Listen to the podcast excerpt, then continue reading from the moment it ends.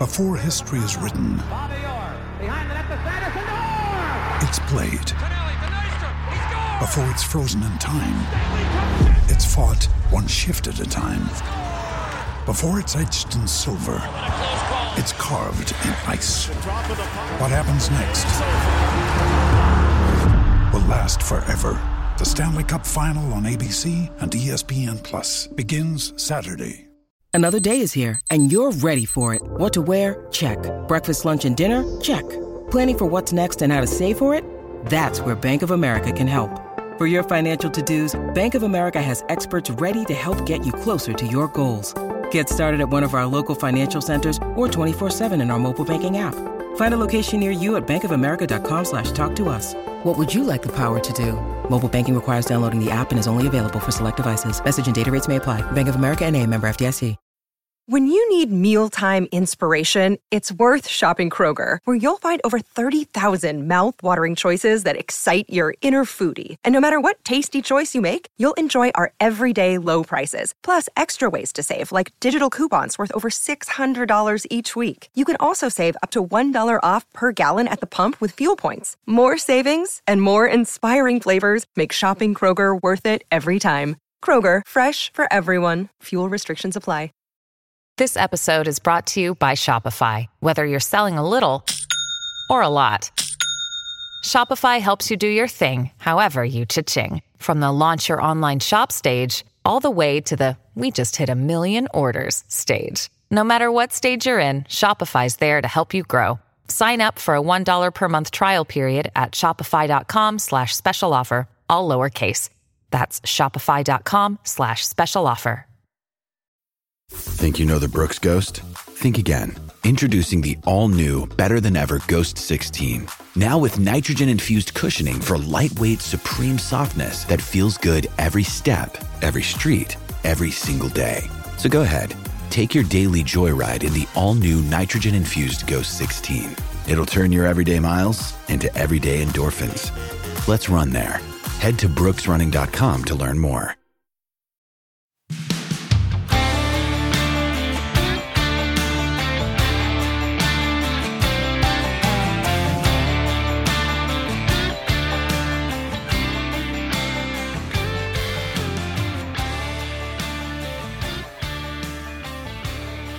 Welcome back, everybody, to another episode of the Southern Outdoorsman Podcast. Today, we're talking to a guy who we had on the podcast quite a while ago from the great state of South Carolina, Mr. Carl Brown. Carl, how are you doing? Man, I'm doing awesome. Glad to be here. Yeah. Awesome. I, li- I like the background, man. I'm digging the background. Of course, people who are watching this on YouTube can see that background right now. Uh, but, Jacob, how are you doing? Ah, doing well. I'm super excited. Uh, this is gonna be a fun episode. So, Carl, uh, we got to finally meet in person after all these years at the Mobile Hunters Expo in Chattanooga, Tennessee. Uh, I guess a couple weeks ago now. And it was fun, kind of hang out. You got to come stay over with us uh, at the Airbnb, and then also uh, got to do a, a cool roundtable podcast episode. Which, uh, by the time this episode comes out, that episode would have been dropped uh, maybe a week or two ago. Um, so I- I'm excited to get you on because this is a topic we're going to be discussing, which is the I'm almost going to call it the art of hunting blind, and we'll kind of explain what that means uh, throughout this episode. But it, it's really interesting when you find guys like yourself that will have success when just looking at aerial imagery, like say, like looking at onX, finding an area that looks like where you've had success before, habitat wise, pinch points, everything, and then be able to go in there and have success killing good bucks in those areas that maybe you haven't ever stepped foot in. Um, it, it, to me, it's a really, it- it's a skill set that a lot of people don't have. And to be honest, it's kind of talked down upon in, in most of the outdoor hunting space. Everybody focuses so much on on this the scouting aspect that you know we all do. I, I love scouting, but there's something fun about when you go to a new area that maybe you get part, partly through the season. You're like, man, I want to go check that this new spot, and you go into an area that you've never been to before. And on the very first sit, you have an opportunity at a really good deer, and I think that's what we're going to talk about in, quite in depth on this episode. Uh, so, Carl, real quick, we're going to find out throughout this episode what was the episode number on that you were on last time because I cannot remember. I know it was 100 Oh, and yeah. something. It was, Uh, it was a hot minute ago. yeah, it's like 2019 or maybe 2020 was uh, when that episode had come out. But to kind of give listeners who maybe don't know about you, they don't necessarily uh, haven't heard that first episode you were on. give us a little bit of background about just your hunting experience, specifically hunting public land in South Carolina, and I guess some of the interesting dynamics of what you personally deal with in your part of South Carolina for how you actually hunt. Well, most of our stuff here is uh, really thick. A lot of a lot of really thick woods. We do um, we do have some high ground uh, public land that's planted pines, open, um, more open flats than the the thicker uh, islands and stuff I hunt. The some of the islands are uh, boat access only, saltwater tidal. We have eight to ten foot tide swing here. We got two highs and two low tides a day. They're uh, about six hours apart. So your high tides are about 12 hours apart. Uh, you've got to kind of time your hunts a little bit. Sometimes it involves leaving at 10 o'clock the night before and sleeping in a boat, waiting on the tide to come in high enough so you can get to dry ground. And uh, you got to, you're on a, you're on a stopwatch. You got to either either get out, um, either bail out and you know be able to get out with the boat, or you're staying for another six or eight hours. Sometimes, um, a lot of times we we try to plan for that, you know, twelve hour span and catch a good tide where it's uh, rising.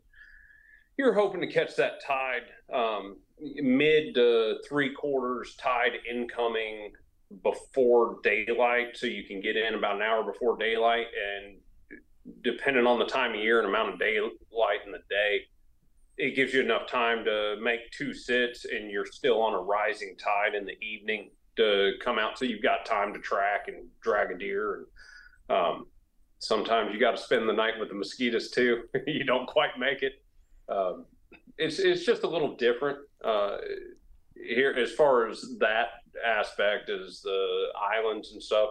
Um, we've got a long open season. We have four and a half months of uh, hunting season here. We don't have uh, we don't have broken down bow and rifle seasons, although a large majority of our uh, public land that's open for the the duration of the public season, which is September 15th to January 1st, it is uh, bow only. A lot of a lot of bow only land around here, which um, cuts down. This is really the land of the corn pile and the rifle. So keep a lot of uh, people from you know enter, a lot of people don't even try the bow hunting thing where um, where I grew up in Florida, it's your first month, month and a half of the season's archery. So everybody bow hunts just about down there. It's a little different up here. So you got um, some places are a little less pressure than others. They don't, you know, you start cutting down on people with um, boat access and the tides. People, you know, a lot of people are scared to kind of leave their boat like that. Um, also, you know, not as many people bow hunt and stuff, so you can you can pick and choose your pressure a little bit on on the ground you hunt. You don't have to you don't necessarily have to go hunt with 200 of your not so closest friends. You can you can kind of pick and choose what you hunt a little bit. It's just how much are you willing to suffer to do it, basically. Yeah, absolutely. Well, Carl, uh, you were on a, a, past episode. Andrew, what was the episode number? It was uh, 184. That was way back in 2020, and it's called "Hunting Unpatternable Bucks" with Carl Brown and that's a that's an episode, guys. I would highly recommend y'all go back and listen good gator to. story. Yeah, he's got one. the one of the best alligator stories you'll, you'll ever hear, dude. Uh, just I mean, that's one of the reasons why I haven't been to South Carolina so far because Carl scared me too much by that one gator story. so, uh, you know, it is what it is. But Carl, on this episode, this is something that again I've been wanting to kind of cover with, uh, you know, someone like yourself who's had a lot of success, kind of hunting blind, and I, I want to kind of pitch this to you just like early on in the conversation. How would you describe what hunting blind is to you and how you actually use that where you actually hunt majority of the time? Um, what it is to me, uh, wandering around the dark, lost most of the time, trying to figure something out. Um, it, it's it's weird for me. It I I grew up with the the scouting out of place. Um, you know, spend time going in preseason or before you're hunting, going in looking for sign, going in hunting, and and not doing a whole lot. Um, sometimes it works, sometimes it doesn't, and I just I had so many hunts that I didn't do much in places that to me should have had deer. I mean, just fresh scrapes were uh, the um, you know it rained an hour before daylight and the scrapes fresh since the rain, fresh tracks, fresh rubs. I mean, I, have covered tons and tons of ground. Used to just, I mean, beat the woods to death. We were multiple times. I've covered ten to fifteen miles in a day, uh, scouting and just literally, um, you know, beating your boots to death. And it it didn't pay off a whole lot for me. But what I found did was getting into new places and being in a place I've never been. We would see more activity and and of course, when I first started getting into having activity, you know, as soon as you as soon as you see start seeing deer somewhere, I'd want to go back, and I'd go back and I'd see less deer, and I'd go back and I'd see less deer again, and I had that happen over and over and over again, and I started just not. I, I started just even if I saw a big deer or you know see a big buck, have a have a good encounter and just couldn't quite pull it off or wasn't quite close enough, didn't get a shot, whatever it was, I'd still I started moving, even though I because I almost never repeated that encounter. Encounter, almost never. Um, had a, a I had one big buck on one of the islands that I had. I did happen three days in a row within 50 yards of the same tree. I kept moving trees about 50 yards. He came in three days in a row, but came in from a different direction all three days. And I just happened to be in a place where he was intersecting. I mean, but that was when it really kind of started for me. That deer came in from three different directions at the same time, three days in a row. And I was like, man, if if they're going to be random, I'm going to start being random. And I found I had this at least the same success, if really better, by just moving around and hunting places I'd never been before and never put pressure on. And it's just, it, it's turned out where it's worked well. And it's hard. It, it's so um, against what most people are taught. And I mean, for the guys that go out there and scout and are successful doing that, man, keep doing it. If it works for you, do it. But I've just found that it works for me here, but it's worked for me every state I've gone to, and I've hunted five or six different states now, and it it uh, I almost always get on deer that way, whether it be up in the hills or the mountains or um, down here in the swamps or the coastal flats or whatever it is, it, it, seems to pay off. So that's what I just kind of keep doing. So for listeners and viewers, when we're talking about the whole idea of hunting blind, it's going into areas that you haven't previously scouted. In some areas, maybe you haven't even hunted before. It's like the first time you're going in, which is really kind of going back a little bit to what episode 116 covered with Glenn Solomon, which really kind of kicked off this podcast. Uh, where he's talking about going in the first time in is always the best time. Now, I know Glenn from how he talked about his episodes is areas he'd scouted the year previously. He wouldn't come back in until the first time he'd go in for the next season is when he was trying to go kill that buck in this area. Where Carl and kind of what we're talking about hunting blind is more so going off aerial imagery, going into locations that should hold deer, that have the pinch points, it, ha- it has everything you're looking for that should hold a buck and ha- funnel a buck by you, and going into the area sometimes, and a lot of times, from what Carl will talk about, in the dark on a morning sit and kind of honey your way through an area until you have that success. So, for the listeners, Carl, give us an idea of what is your process when you're trying to find an area that you're going to go hunt blind in? What are you doing? What are you doing when it comes to the aerial scouting? What are you kind of looking for, and, and how is that kind of compounded for you over the last few years of you really focusing on kind of hunting blind? it, it's it's definitely been a learning curve on figuring it out a little bit, and by no means do I, I feel like I'm an expert. It, it, you know, I, I have plenty of sits that don't that don't produce anything. Um, we don't have many sits. We don't see deer. Um, when I say produce, I mean a, a mature buck. That's that's the I think the biggest thing is you have to make a decision on what you're hunting. Uh, if if you're going to hunt big bucks, you have to hunt big bucks and quit hunting deer. Um, there's a big difference in buck pinch points and routes and deer trails and deer sign. if I see a, a, a cattle trail if y'all have ever found that that trail that is it's six eight inches wide and looks like it has a thousand deer tracks in it. Two things about that. It's almost always does um, sometimes some young bucks but it's also usually nocturnal travel.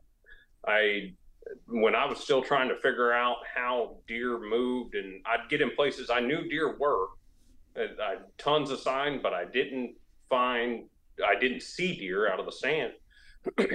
I dropped my bow down on the ground, so I wasn't so I wasn't still hunting, and um, I would just sit on some private properties where you know I wasn't breaking any laws by still being out there, but I just dropped my bow down on the ground so I wasn't still hunting, and I would sit there sometimes till three or four in the morning till I heard them come by, and turn a light on every once in a while when I'd see them coming by, and at night I would see a lot more of single file deer lines where a group of does would be in single file, but when you see them in the daytime, they're scattered out feeding more. And at night, they would be more making a beeline to from point A to point B. I guess you know, bedding, feeding, whatever they're doing, but it would be more single file walking, and that's what those cattle trails you you find them, and it's like, oh man, when you know when you see them, and there's just it looks like a thousand deer tracks. Well, if you got six or seven does,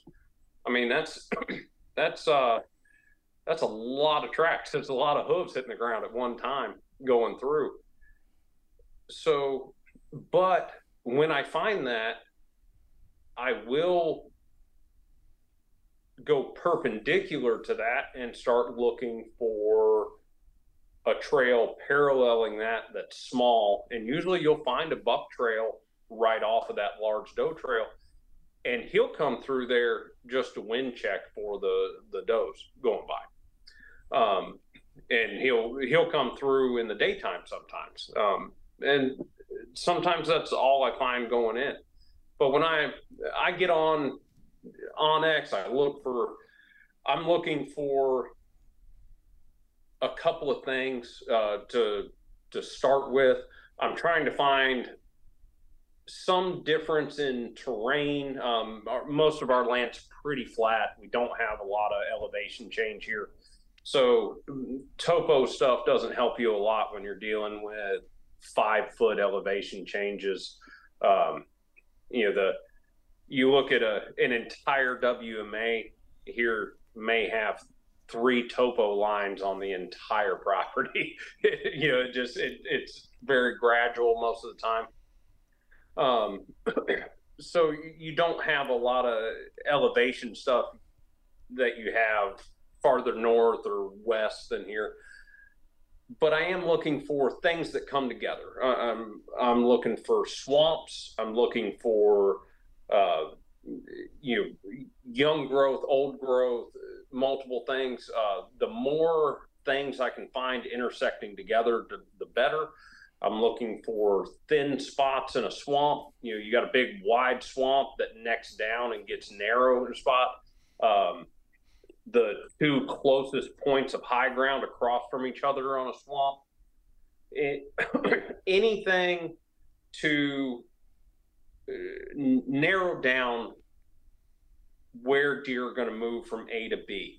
And they're going to take the easiest route. They're not scared of water here. Uh, if anybody that's hunted the southeast around swamps and stuff knows deer aren't afraid of water. They they're they're about half fish down here. I mean, they they will swim, and they don't prefer to swim across open water, but they will. Um, but they're not afraid to walk chest deep through the swamp. So that that water that most people don't want to go in and think a lot of people think deer you know will shy away from water because it goes over their boots.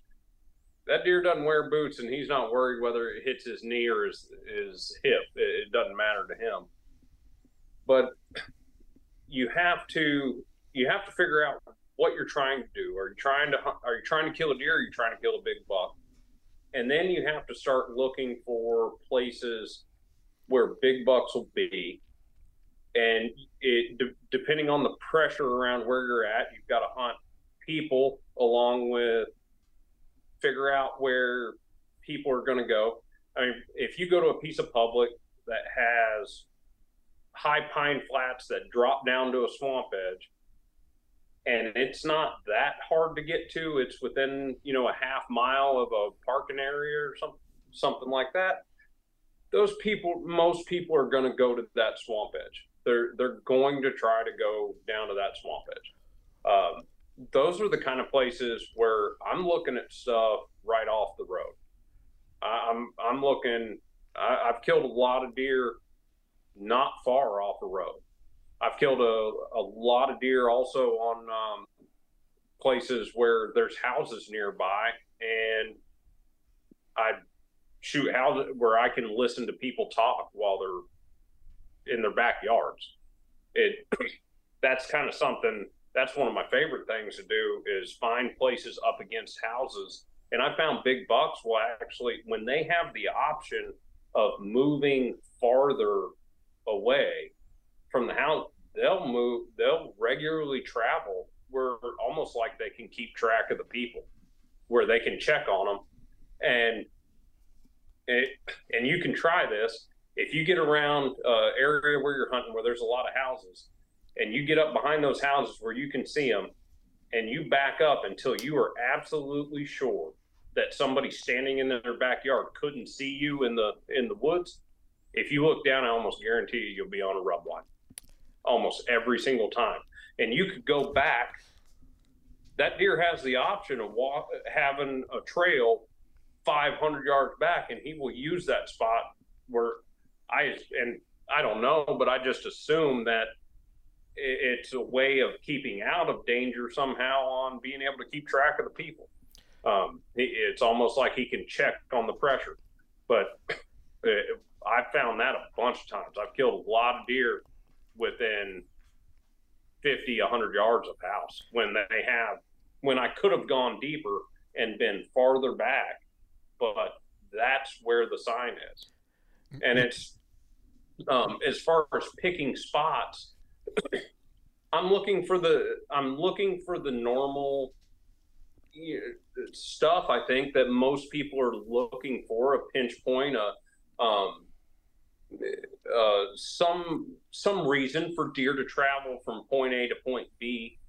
But when I get into that spot is when I start looking at the sign, not so much to hunt the sign, but to confirm the spot that I thought was going to be good. There's a lot of times I get into a spot where, you know, it looks great on onX and you drop down in there and there's just nothing. You've got a you know, you've got a dry creek bed or a wet weather swamp with a on a hard rain, it, it, it washes all the leaves out of a little low trough in it. So you've got a, a, a hard pan, clear dirt or mud bottom, and there's just not a single track in it. Well, I'm going to keep moving. I'm going to, you know, it doesn't matter that I thought the spot was supposed to be good. I'm going to keep moving and try. I'm going to find something um, to to make me sit there. But one of the biggest things I look at is probably tracks. I'm looking for a track. Um, I, I've heard for years that a track spread out. You see a you see a big rear rear hoof on a mature buck, and you get a big buck. It's you know, that's for us, a big buck is uh, you know 170, 180 pounds, 190 pounds or so is a, a usually your bigger size deer here. Um, you get that bigger mature buck, his back foot is going to be spread out, and I've heard for years that that was a running track. I've watched deer walk by more than once, uh, and I've got down and checked the tracks, and I know they weren't running because I watched them, you know, walk by at 60 yards, a little out of range went over check, and I mean it's spread out like your like your hand spread out. It almost opposing hooves. That I'm looking for that, but I'm not just looking for a set of tracks. I'm looking for a set of tracks that go both directions multiple times. I want to. I don't want the place he walked through one time. What is most deer sign? that you see, well, all deer sign that you see is just where a deer used to be. It doesn't mean they're coming back. And they're, um, I have a hard time hunting uh, feed trees here. I, have tried to, I've found a few that produce, um, but usually most of our terrain's fairly consistent as far as if you do have a, a red oak or a white oak or something like that that's dropping, you probably have more than one. And how do you pick that one tree when you have a thousand? So instead of taking, I don't know about y'all, but I'm not very lucky. I've, I haven't won the lottery and I haven't won hardly any raffle I've ever played. So why why play your chances on a thousand trees when you can hunt that one spot that is the only place they're going to come from and that's what i'm that's what i'm looking for i'm looking for that that one thing that they they're coming from and that's what i'm trying to find on onX is that place that that finite point that they're going to come from there's there's so much there to unpack. Me and Jacob have been arguing over who gets the next question because you said the thing I, about them walking behind the houses, and Jacob was over here. He was like squirming. I, I, it was just gonna be a statement. It wasn't a question, but like I've seen that in Tennessee, I've seen that in Alabama, and I've seen that in Arkansas. Like Arkansas last year, there was a piece of the public that we were hunting that had a couple fish camps close to it, um, and uh, there was tons of people at those houses at those fish camps and there was a thick buffer line uh, of like just uh, like just all kinds of thick thick stuff like there was chinese privet all kinds of stuff but we were like 130 140 yards from uh, those houses during archery season bow hunting before muzzleloader came in and dude all the deer came from the houses i saw I think in that spot two days saw like 25 deer, almost 30 deer in that one spot. And every single one of those deer came from that thick brush line behind the houses, behind the fish camps, uh, and came out into the oaks in front of us and, and fed. And uh, and like you said, uh, what I was going to say, and I'll pitch over to Andrew. There was that rub line. Right, you couldn't see the houses, but they were there. Like you looked on onX, they were like again, you know, 130, 140 yards from you.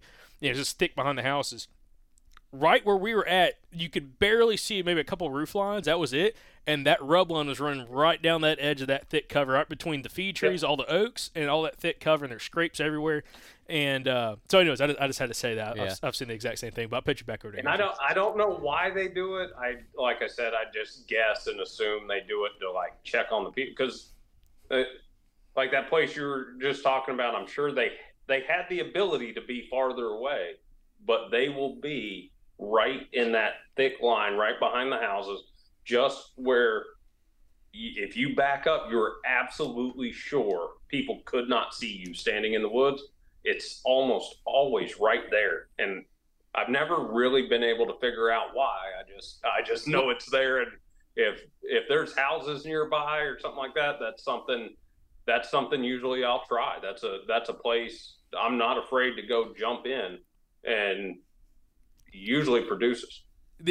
I, I, same thing in Tennessee, exactly what you're saying. And I'll pitch. I know Andrew's got a question. He's burning here, but like I, have seen it as well in places in Tennessee. And it, for some reason, it looks like when you have a when you have a house or a home site, you have all that open ground in the backyard.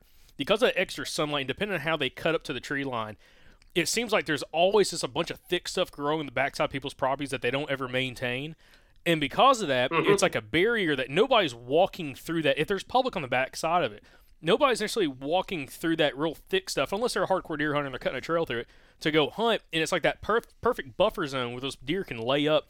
And because the average guy is not going to get you know within that you know shooting safe distance of housing. So some some states, if it's archery season, it's 50 yards. Some states it's 100 yards. Some states it's 150 yards. Like how far away from dwellings you have to be. But it's like they live right in that little buffer zone. And sometimes big bucks too. I haven't seen. Trying to think. I don't know if I've seen like a really big buck in, in one of those areas, but a ton of does and younger deer for sure. And uh, the area I was talking about in Arkansas, my brother had hunted that spot a couple years previously during the rut and had a couple really nice bucks just zigzagging through that thick stuff on the backside of those fish camps, bumping does, and he just couldn't get a shot at them. Uh, and uh, so it, it is a, a, really interesting dynamic, but it's like one of those spots that, you know, if you find something like that on, on some public, you could go into one of those places blind, and especially if there's feed trees out away from those house, those home sites, uh, potentially have some success, or just knowing that hey, there's gonna be a buffer around those houses that you're gonna find deer you know, congregating, feeding, mm-hmm. and potentially bedding in, and you're hunting like the fringes of it. But Andrew, what, well, so one th- you said a lot of stuff there that I think we could really dive deep on and unpack. But I want to start in the beginning where you're talking about going to onX and you're trying to find places that are going to hold deer, but also places where you're going to hunt a mature buck, and that being a separate thing from just finding deer. And you one of the things you mentioned right there at the very beginning is that you're looking for where there's a lot of stuff coming together, a lot of habitat edges. Like here's a swamp that meets some pines that meet hardwood drainage, whatever the case may be. Is that something that you're looking for just for general deer travel? Are you looking at, at linear features, you know, like a like a hard line between like pines and hardwoods is like a travel corridor? Or are you looking at that as an area that because of all the diversity is gonna hold the kind of buck that you're looking for? Yes. I had a feeling you'd say that. Uh, the uh, it it's it depends on what I'm looking at as far as what I expect to find there. Um, some places just from previous experience, I find certain things on um, you know onX coming together as far as it's some is kind of like something I've hunted before that I produced on, and I'm jumping in there without a doubt. It m- may may work, it may not, it may repeat, it may not, but it's a place to go, and that's that's the biggest thing about going in blind. Like you you have to kind of get it out of your head that you're going to be successful every time you go in. Um, you can't you can't be, and I don't know of anybody that is. I, I don't I don't know of anybody that tags out in with the number of bucks with the you know that amount of sits every single year I, I am sure there's somebody out there, but I don't know them. It, it it doesn't work that way. And for me, sitting like picking the first thing is it, it's it's so it's so scattered and hard to um, pinpoint the different things I do on this, but the picking a spot you you have to pick an area. The first thing I do is pick an area like I pick not a, a, specific spot, but an area that I'm willing to explore and I'm willing to hunt um, that has something that just looks really great in it or a couple of places. And I'm kind of making backup plans when I'm looking at it. I'm going to go here and I, I want to look at this. I want to go, you know, check the, if it's got a, if if there's a creek flowing through it, it's got creek banks, and you can see tracks in the creek bank. Um, you can see sign. I don't do real well on scrapes. I've sat a lot of scrapes. I think the majority, I, I truly believe the majority of sign we see are um, is nocturnal sign. It, it, it's stuff happening at happening at night. I think the deer are on their feet a lot more at night than they are during the day but don't be fooled when you know you go sit somewhere and you don't see deer. It's not.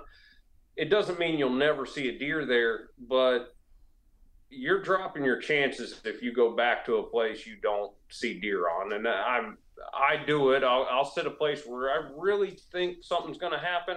I may go sit it again later in the season or something. Maybe I wasn't there on the right day, but I'm most likely going to move. I'm going to go hunt something different. But I am I'm looking for an area, and in that area, I I want to find a couple of spots. And in those spots, I want to find the sign I'm looking for, and that's that's kind of my process as far as getting there. But I'm not really disappointed anymore if I go to one of those spots and I don't find what I'm looking for and I also get in places and you may not see the sign that's there. Uh, had a had a little property I got permission on. Um, it's probably been six or seven years now, maybe a little longer. Um, there, it was on a on a, a young growth pine edge with um, some hardwoods and old growth pines, and there was this one little pine tree that was maybe three foot tall, and it was kind of by itself. It was just, it was that tree that's going to get rubbed. You know, it was going to get rubbed, but there was never a rub on it, and I was I was surprised because it was just by itself, and there was a lot of buck activity. Well, I ended up putting a camera in there. I had eight different bucks rubbing that tree on camera, and it took about two months before I could physically tell looking at it standing next to it that they had rubbed that tree. There's a lot of sign out there that we don't see that that's just really not visible. I mean it they were i had them on camera bending that tree over doubling it over to the ground and just tearing it up but they were they were using it more as a scent marker i think than they were like rubbing it with their antlers and it just had some real fine little scratches and stuff. But I had eight different racked bucks bending that tree over to the ground, and you couldn't tell looking at it. So the sign isn't always there. The biggest, the biggest body deer, one of the bigger bucks I've ever killed. He was 230 pounds. His scrape was the size of a like a, a saucer. It was his scrape was about six inches, eight inches wide, and he had a rub on a tree smaller than my pinky finger. That was the biggest deer I've ever killed. And the reason I hunted there was his track was in the middle of that scrape and it was bigger than my hand. And I had probably six or seven of his tracks, and we'd had some rain um, the previous couple of days, and you could see that those tracks were there day after day.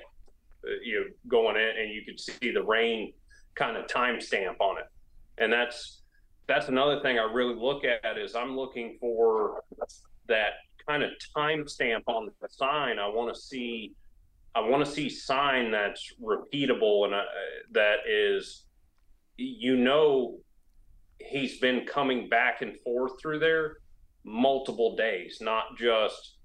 I mean, I don't know if y'all have ever seen a, a buck kind of, especially during the rut, where a lot of activity going you may see him five or six times in a sit and move back through a place, but you can hunt there for another two or three weeks and never see him again. So that a whole bunch of sign that looks like it was made at the same time. I, I want to see stuff repeatable. I don't. I don't care near as much about rub like fresh rubs as I do historic rubs and seeing man, I get into a spot that has rubs that looks like the trees have been rubbed for the last 20 years every single year, where there's scars in trees that are that big around, and there's fresh rubs on small trees, and it just looks like they've been rubbed since those trees have been growing in that one area.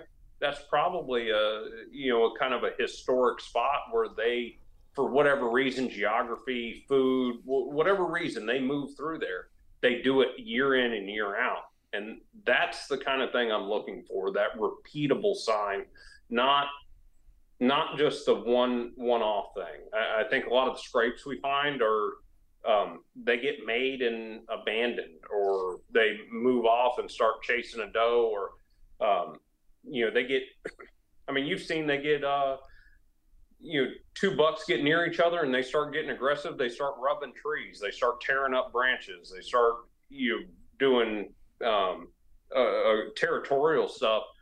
And I think that might be a lot of you know what we find, or at least what I find, because I've spent a ton of time hunting scrapes and rubs with that are fresh, really, really fresh. Where, I mean, I've found scrapes where the urine in them still steaming when it's cold, and just religiously hunted it. Knew I was going to find that deer, never seen him. and I'm I'm I'm better off finding, at least for me, finding that sign that is repeatable and you know not only is there a big buck using it, but he's coming back more than once. He's been he's been there multiple times, multiple days. There's a good chance he's going to come back again. onX Hunt is known for being a super easy to use mapping application that a lot of us are already currently using.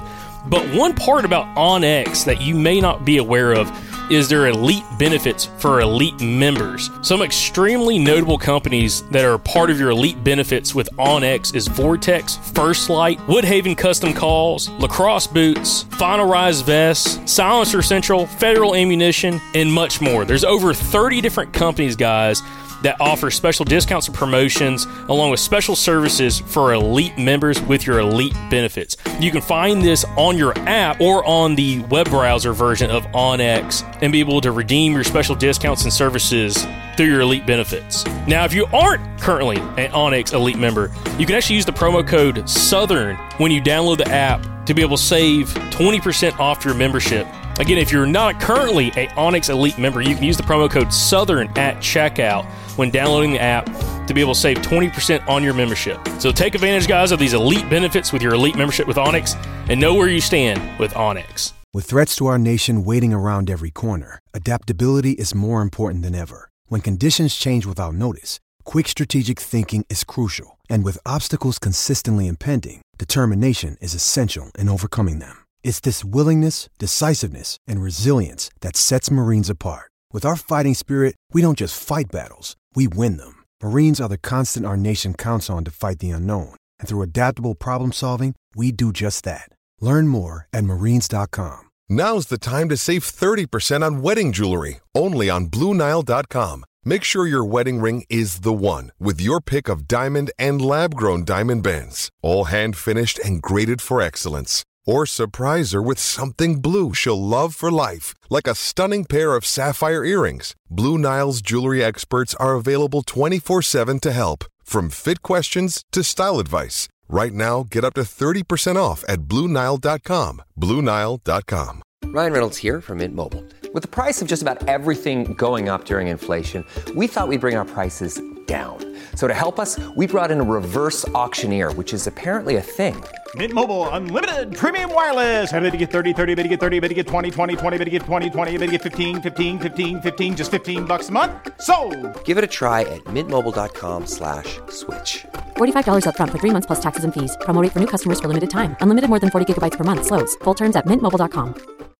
That that's an excellent subject to kind of go down the rabbit hole on because there's there's so much there, and even what you said earlier about the deer trails, finding those just cattle path deer trails that six to eight inches wide, beat down, you know, dug into the earth. I mean, it just looks like a hundred deer have walked through there. I'll put cameras on those because, like you said, when you find one, you're like, oh, this is it. And most of the time, it's does coming through, and it's like a group of two does, and they're or maybe more than that, but like there'll be two or three does and they come through like every other day and they just walk the same path. And all the trails i've ever had those on like sometimes you'll get a big buck but it'll be at like one o'clock in the morning you know and it'll be one time in like a month and a half or something like that. Uh, but the, the the sign discussion is super interesting because that's that's one thing that's confused me for a really long time. Like me and my buddy zach grew up hunting this one place and we would always find all these rubs like clusters of rubs in random spots looking back, a lot of times it was in like a thermal hub or something like that. But there'd be like a little thicket down by a creek, and every year we'd find something like this. There'd be a little thicket down in a creek, and there would be like all the trees that were the right size were rubbed, like all of them. and we would hunt it, never see anything. And then eventually, as we kind of like learned more and more about what was going on, we would notice there's also some beds down there. And what looking back, what I think it was is like a buck maybe bedded up with a doe in that in that area while she was in heat or something, and he's just tearing up all those trees. Or, or kind of like you said, you know, two bucks, they're kind of passing through next to each other, and and they see one another, and, and they get fired up, and they want to start, you know, tearing up some bushes or whatever to get their aggression out. Um, and that's one thing I wanted to go in into with you next was the idea of what separates sign because you were talking about a lot of scrapes they're made at night those trails a lot of that's made at night a lot of rubs are made at night so what you're saying is you're just looking for sign that that it, it seems like he's been back and forth through there a lot over the I don't know last two or three weeks, uh, or you're looking for historical sign. But where I was going with that is with the historical sign, how do you determine that you're there at, at the right time? You know, like if there's a bunch of historical rubs, do you need to see super fresh rubs with shavings on the ground, or are you gonna maybe come back to that spot and see if there's fresh rubs in it in like two weeks? Like, how do you approach that situation where you find historical rubs? Uh, if I get into that, if I get into that kind of place where you just every tree in the place is rubbed and has been, you know, for years and years and years.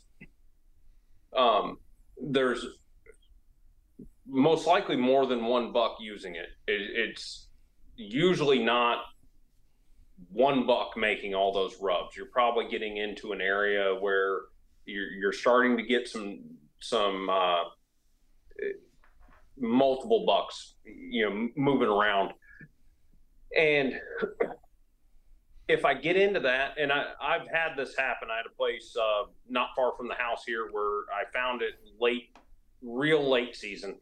Um, and I ended up going back the next year, and it just wasn't happening. Like the all the old rubs were still there, but there wasn't a single fresh one, and they weren't there. I, I still went and sat and didn't see them, but I learned they're not there early season, not in the beginning of the season.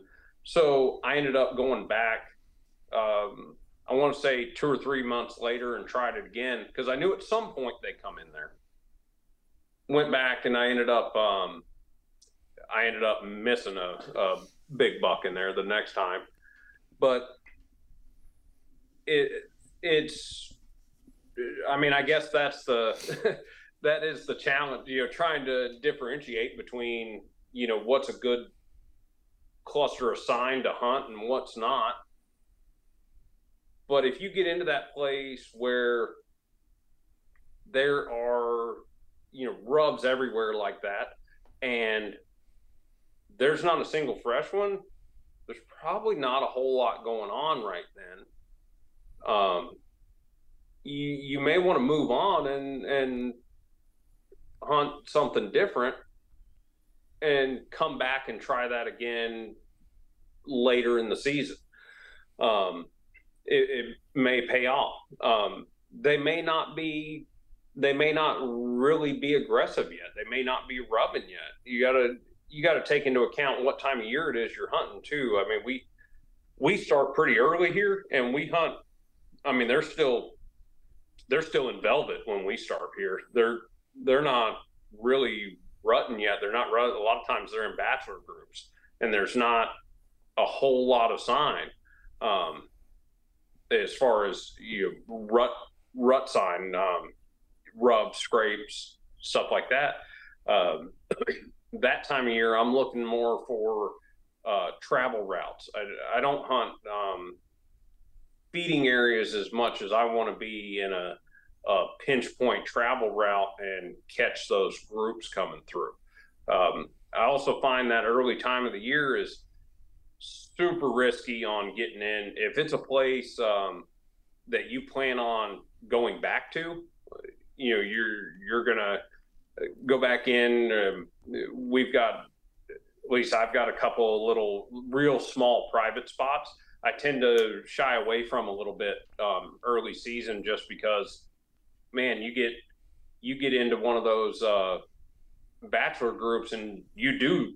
I mean, even if you're successful, and you shoot a deer out of one of those groups, you probably burned your spot for quite a while. They're going to know something's going on in there. So it, I, I, I don't hunt super hard that first part of the year. I don't really care for killing deer in velvet either. So I, I try to, I try to wait until I can um, get some confirmation they're shedding their velvet off before I'll even go after them because they'll they'll be splitting up and they're kind of spreading out a little bit, and you have a less chance of um, you know letting every deer around know you're there.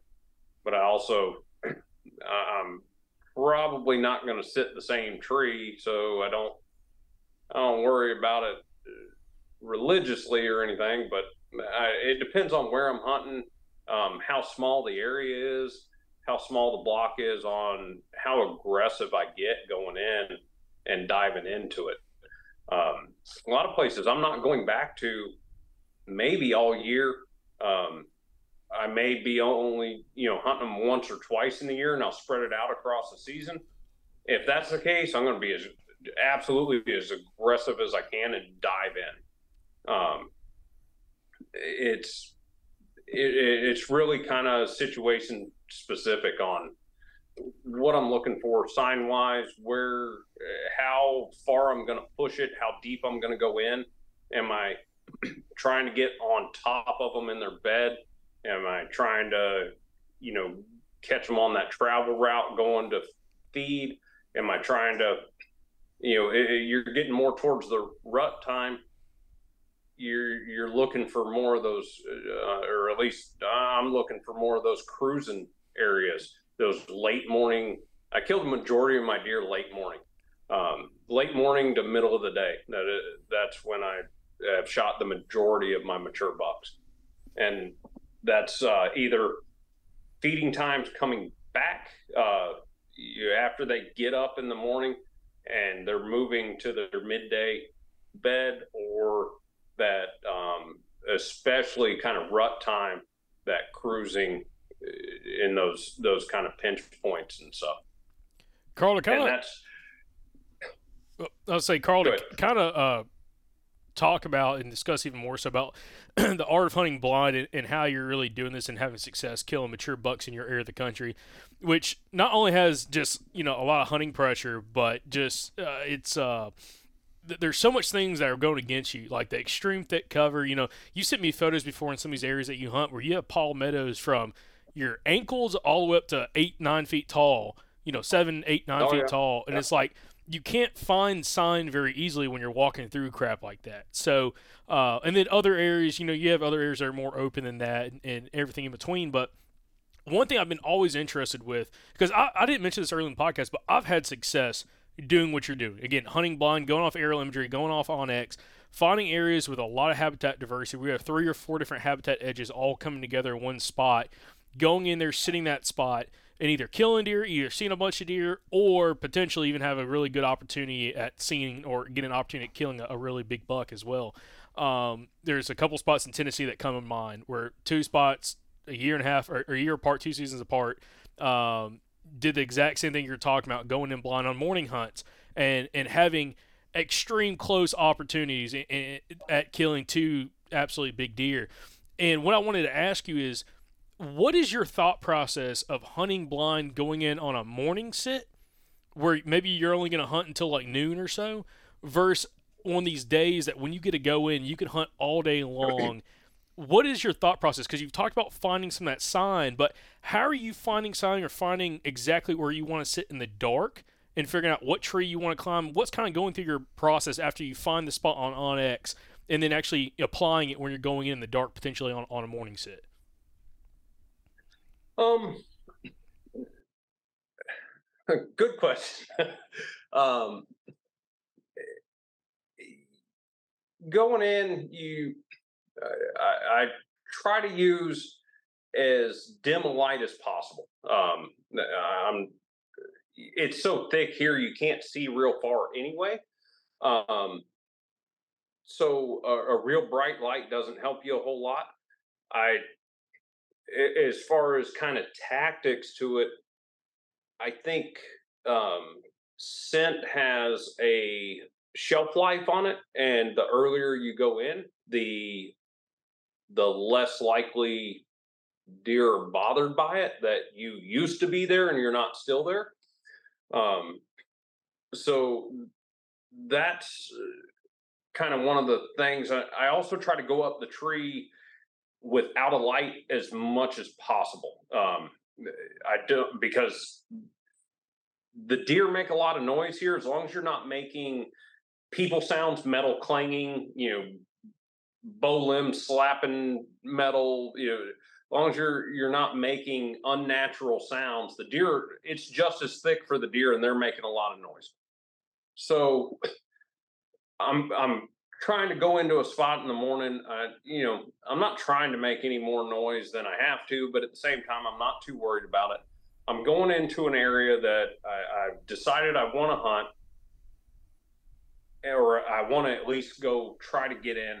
And sometimes there isn't a whole lot more to it than just getting up a tree.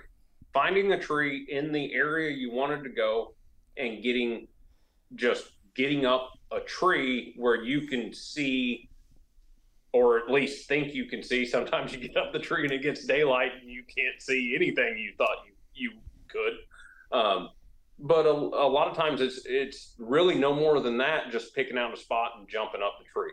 Um, sometimes it's getting in there and you know actually it's a little different than you thought it was and you've got to make an adjustment on uh, you know which direction you're facing or move over 30 40 yards to get to be able to see uh, into that thicker cover. It may be a little more open um, somewhere and you, you want to i don't find a lot of deer in real open terrain here. Um, for the most part they're in thicker stuff. And just just like that um, uh, the what we were talking about being up behind the houses and that thick that thicker strip behind the houses.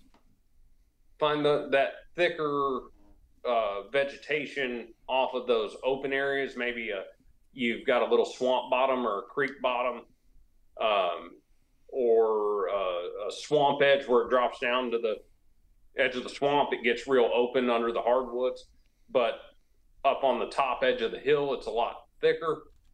Um, so I'm going to lean more towards that that thicker spot, and I found now that um, I did I never really realized this before until I switched over to the saddle. But when I was hunting out of the climber, I used to see deer coming um, in front of me or to me almost all the time. And now out of the saddle, they're almost always behind me. Uh, well, the the I'm usually on some sort of edge uh, to a degree. Um, the trees lean out towards the light, and whether you're in a climber or a saddle, you're usually going to be on that that upward part of the bend because um, it's usually pretty uncomfortable to be on the downside of the bend in a tree. So I found that the whatever you're on on the thicker side is usually where the deer are moving. And a little further more on that, um, I like to be my shooting distance from the edge. Um, it depend, and that that depends on where I'm at, how far I can shoot, um, how far I can see. A lot of places I can hunt you don't have much more than a 20 yard shot or so, and that's just in a pothole down underneath you. Um, you know, you've got a little, you've got a little three foot gap and some palmettos over here. You've got a, a you know, little little gap in the wax myrtles on this side or whatever, and it may only be 10, 15, 20, 30 yards, and that may be it. But I want to put myself, whatever my my like max range I can shoot from that edge. Because more than likely, the deer aren't going to be moving in the open side of it. They're going to be moving inside, and they're probably going to be moving near that edge somewhere. I want to be, I want to double my odds. I don't want to be on the edge like if if you're hunting on a on a river, a big river, a big lake, or like here, um, salt marsh or something like that, most likely the deer's not going to come up out of the middle of the lake to you. So why cut your odds in half? Um, that's and that's something I look at for a lot of the places I hunt is kind of just you know odds and statistics. Well, I know if I if I put myself up against a lake or a big river or something like that, I just cut off half my chances. I cut off half the possibilities of deer to come to me. Not that it's not possible for a deer to swim across a lake or a river to you, but it's probably not real likely. So I want to be somewhere where I'm not against a wall deer can't come from. And that I apply that too to the like just um, uh, terrain differences and edges. If you've got a, a big giant um, clear cut or an open pine flat or an open river bottom or whatever it may be, whatever you know open area that you usually don't see deer move across in open daylight. Um, why sit right on the edge of that and cut off your chances for deer coming to you? So that that's that's something I'm looking at when I'm going in blind and I'm looking at you know where am I going to sit? That's that's a big thing I'm looking at. Where can I sit that I have the most chances for deer to come to me? And the thicker stuff I get up in, the better. It's I want to I want to find that place where things are coming together, um, or that bottleneck. But I also want to find that place to sit in that area that I have the most chances. So if you have if you have um, let's say you have a, a, a duck pond or a, a, marsh or something, you've got a dike going across it. Um, and that dike's 100 yards long. Where's your place for the, the most chances at deer? There's a tree right in the middle of that dike, and there's a tree at either end of it, and there's a tree 40 yards off of the end of that dike up in the thicker woods. I want to be in that tree. I want to have that 40 yard shot to anything coming off of that dike, but I also want to have that 40 yard shot to anything moving 80 yards away from the end of that dike, cruising the edge through the thicker stuff. And that that's probably one of the biggest things I look at going into a spot is how can I up my chances at being able to have an interaction with the most deer possible? How can I how can I get within range of the most deer that are moving through this finite area I picked and still not cut myself off because of that and I've fallen for this multiple times you you find that scrape that you you, you know you just think it's awesome and you want to honor that big rub and you sit right on top of it well if you're real confident shooting 20, 30, 40 yards or something, why not move off of it a bit? Because a lot of times those are on edges, um, you know, the deer edge creatures. A lot of time we find that sign on an open, you know, some sort of open terrain versus thick terrain. It'll be on that edge somewhere. Why not get a little farther off of it? Um, you know, I'm not saying stretch it out past what you could shoot, but increase your odds. That that's um, going to you know what you asked about going into blind and what I'm looking for and getting him. That's a huge thing I'm I'm looking at and trying not to put myself in a corner where I'm hunting five feet instead of hunting 80 yards. And I want that 80 yard circle that that I may only have one little pothole out there that I can shoot, but I want that pothole. I want that possibility, and I try to up my odds as much as absolutely possible. Yeah, that's a that's a really good point. And you know, I was just thinking. Uh, so last year I killed, uh, I guess three, no, two bucks, two mature bucks, uh, going in blind. You know, areas I, I had never been to before. Uh, just based off the maps, based off you know, it, these areas kind of creating a funnel that I, I, thought I would have an opportunity. Now, I'm hunting most of the time with a muzzleloader or rifle. Uh, haven't done this with a with a bow. You're doing a lot of this with a bow and sometimes a muzzleloader, depending on like what plays out. But you're killing a lot of these bucks with a bow, doing like what I've had success with, but kind of on a even more difficult level because again, the limited shot opportunities that you have in some of these spots. Um, now, the the thing that I've always thought of when when you kind of go in blind is, and this is something I really want you to discuss on the idea. It's hard to do this if you haven't had success already finding. If you're trying to kill mature buck, now if you're just trying to kill deer, you know, if you're just trying to kill a doe or uh, kill, you know, really any deer, but especially does, you can still go in and, and, hunt blind like this. But the thing is, you have to have some success on where you're finding deer. What does it look like on aerial imagery, and like how are they using it, and then trying to find similar areas on aerial imagery. Same thing with mature bucks. It's like if you're hunting, you know, river bottoms, and you start having a bunch of run-ins with, with bucks and river bottoms, what does the habitat look like? How the bucks using it, and how can I go find that same area in a different state, a different part of my state, a different part of the piece of public land, and going there for the first time, and that's how you have success. And that's something that's really kind of I'm, I'm having more success the last few years doing this, just because you go in certain areas with a lot of habitat diversity, with some kind of especially a water feature, and sitting those areas and having close encounters, you know, either killing a deer or seeing a buck, and then replicating that in other areas. And that's kind of how I personally have found success doing what you're doing, getting kind of hunting blind in, in other areas what is your thought process on the idea of you've got to have success first on knowing what those bucks are going to be using and how they're using the habitat you're hunting in before you start going out there and trying to apply this. Because if it's a newer hunter who hasn't really had the success finding and getting on deer, it's hard for them to hunt like the style we're talking about now uh, versus someone who's been doing it for a while and has had the success of those encounters or killing deer and then be able to replicate that in new areas. Well, the um, do I mean, do you think that you have any less odds killing a big buck, never having killed a big buck before, or had an encounter with a big buck before, or even killed a deer before? Do you have any less odds than somebody that's done it a, a hundred times?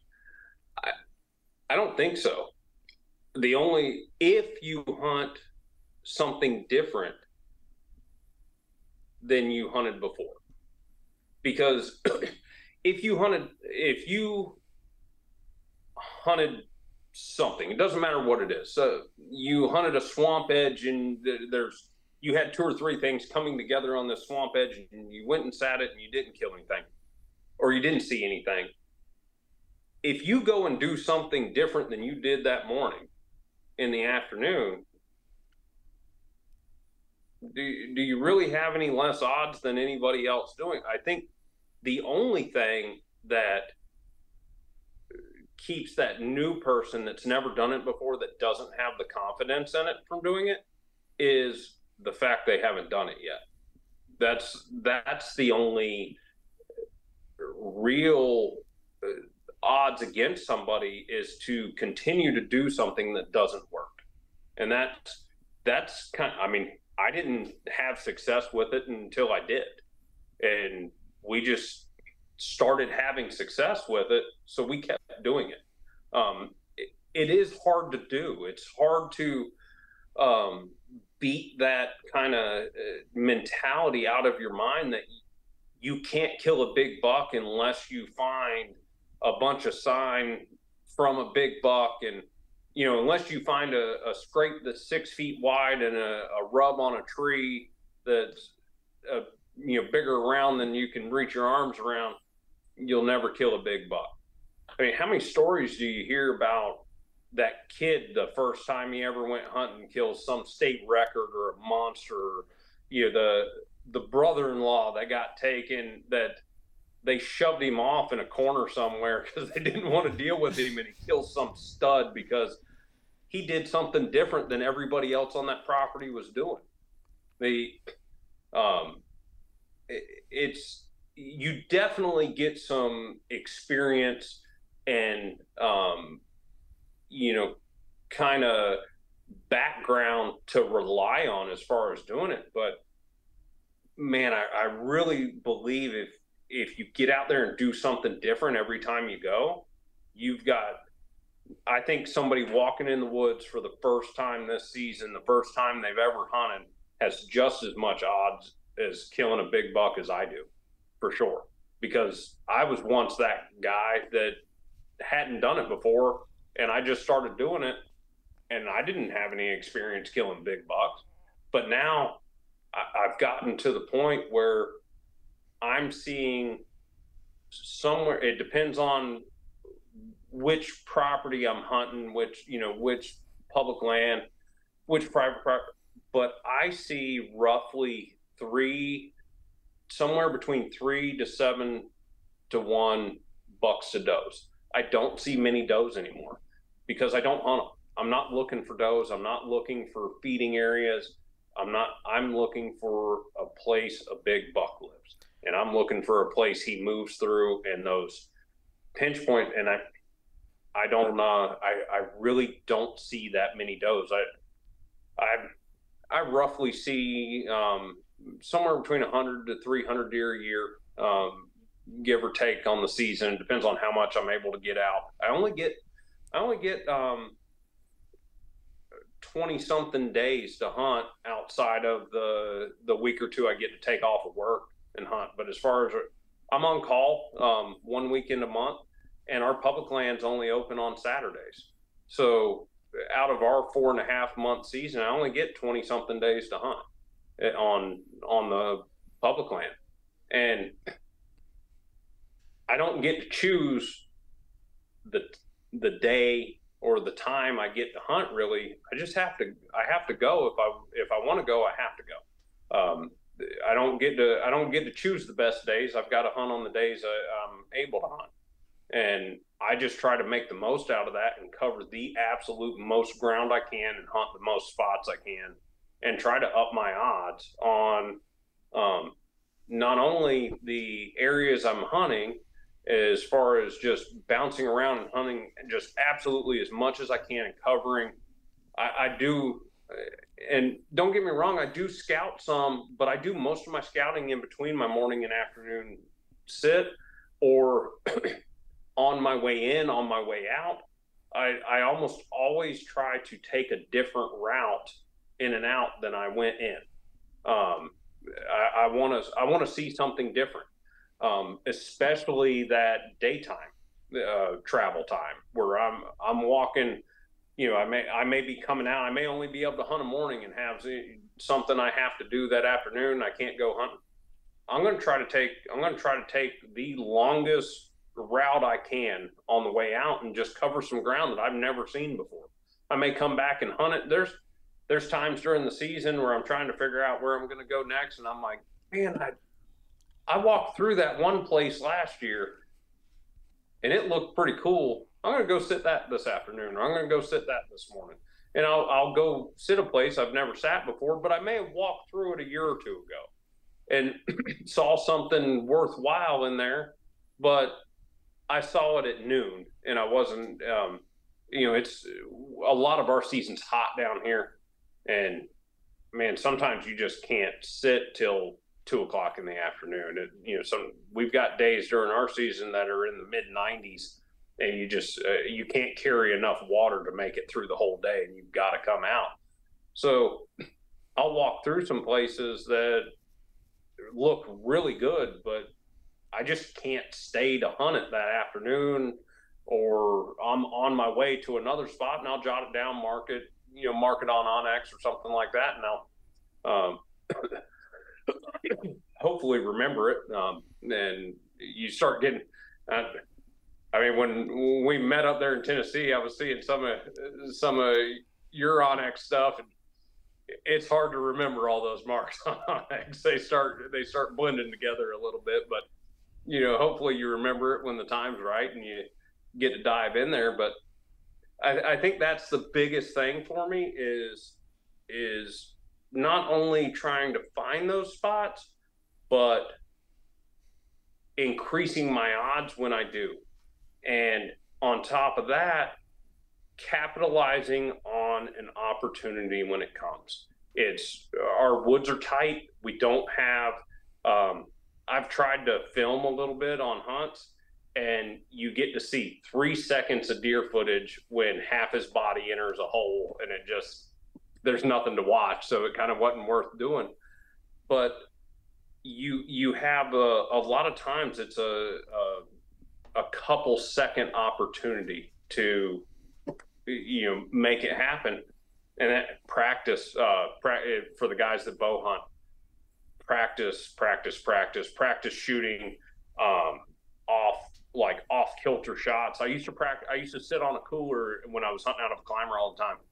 I used to sit on a cooler to practice and i would shoot behind me to the side of me so i could because sometimes you don't have time to stand up in the climber and you have to shoot sitting down so i would shoot odd angles um, i also uh, one of the big things I do that I think's helped me quite a bit capitalizing on those opportunities is I hold my pin on the doe from the or on the deer from the moment I see him.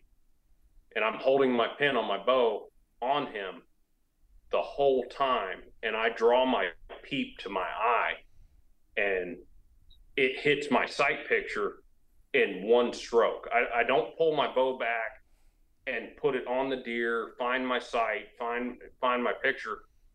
It's a it's kind of a half second deal, and I pull when I pull back, my peep hits my eye, and I keep pulling and pull right through my trigger, and it's it's just a one stroke deal, and my shot's off in probably half a second or a second from the time I start drawing to me shooting.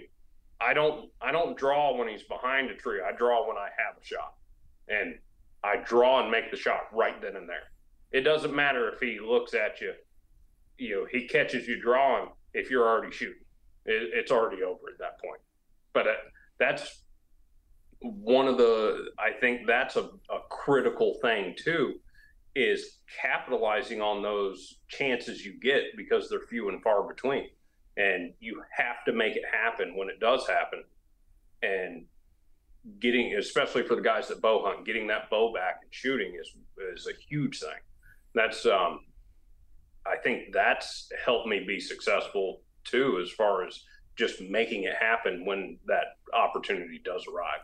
Yeah, and that's cost me so much. You know, I've mentioned this on a couple other podcasts in the past that my smartphone, my, my iPhone has saved more bucks' lives than anything else I can imagine. Yeah. Um, just, you know, uh, so many different situations that have happened, run ins with bucks that you know weren't completely uh, you know aware of the situation, and by the time you know he's stepping through that opening, especially bow season, it's like by the time you grab your bow, there's no opportunity left at him.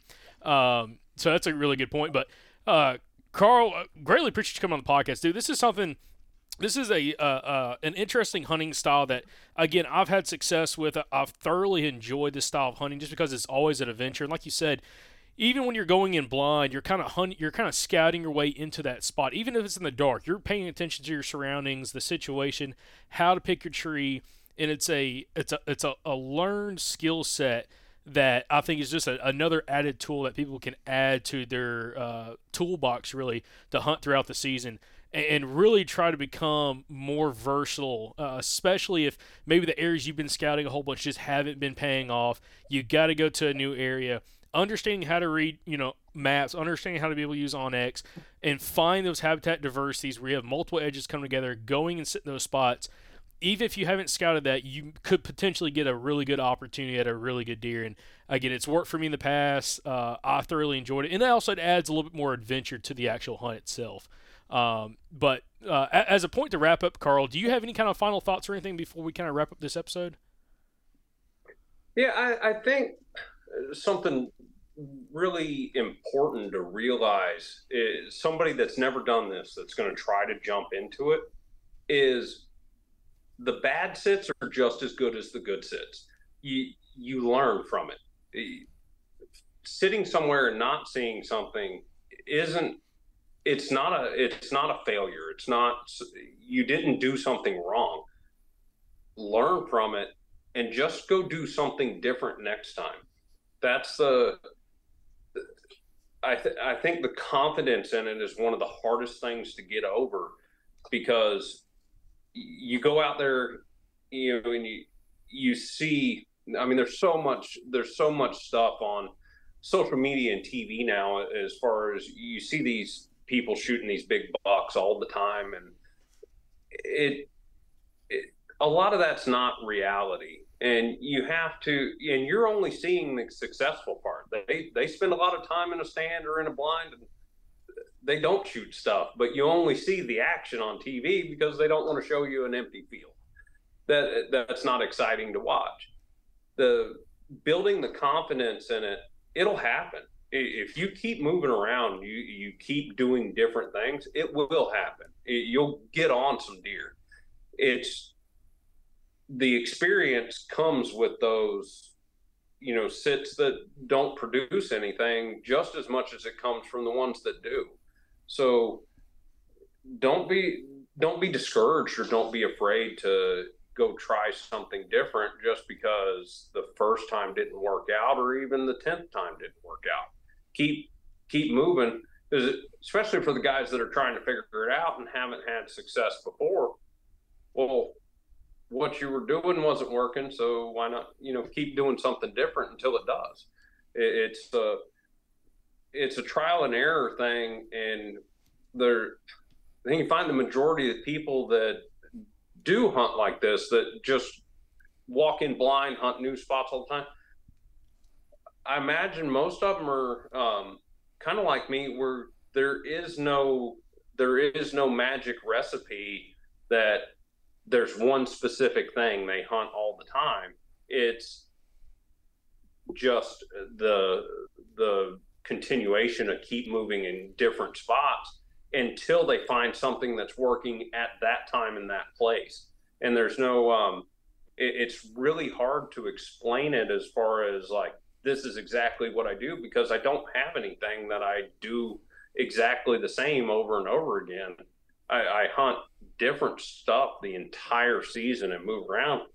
And that's the secret sauce. That's the that's the one thing that I do that's repeatable that I keep having success with is the randomness and just sitting something different all the time. And it's there is no it's it's not just a fresh scrape or a fresh rub or historical rubs you know area or something like that. It, it's just a multitude of different things that I sit and the the the only thing that I, I I think I really do over and over again is I don't sit what I sat last time.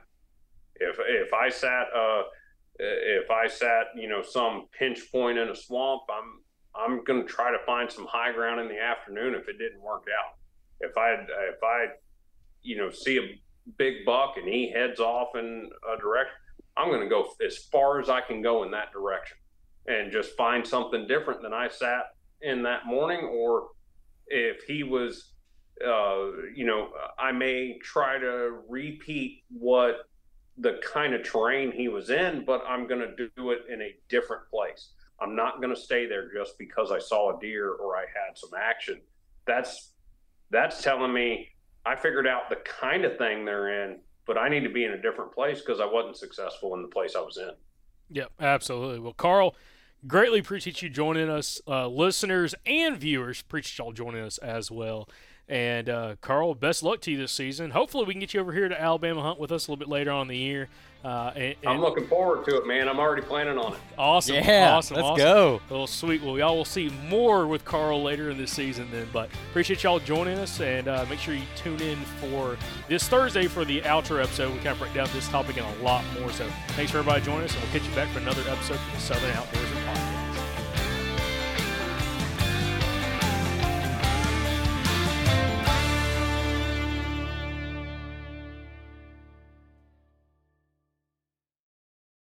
All right, guys, we're starting to get kind of close to summer here. And you know what my favorite part about summer is? The Mobile Hunters Expo. Y'all heard us talk about it a lot last year, and we actually got to meet a lot of you guys at that expo. Well, we're excited to announce we're going to be there again. This time it's going to be in Dalton, Georgia, June 28th through June 30th. We are going to be there all three days. We're going to have a bunch of past podcast guests there. We're going to have a booth where you can come by and grab some merchandise. And I'm sure we're going to be recording all kinds of podcasts there. If you're unfamiliar, the Mobile Hunters Expo is the place you need need to be. If you are the kind of hunter that listens to this podcast, this show was literally made for you. It is an excellent group of people that are going to be there. A lot of whitetail killers from around the Southeast are going to be there. You're going to get to talk to them, shake their hand, learn from them in person, make some connections. And guys, we get a lot of questions about Hey, which saddle should I get? Which tree stand should I get? What about this piece of gear? What about that piece of gear? How do I meet other hunters who want to hunt the same way that I do? You know, finding a good hunting buddy. The Mobile Hunters Expo is a place for all of that. So you guys don't miss it. June 28th through the 30th, Dalton, Georgia. We'll see you there.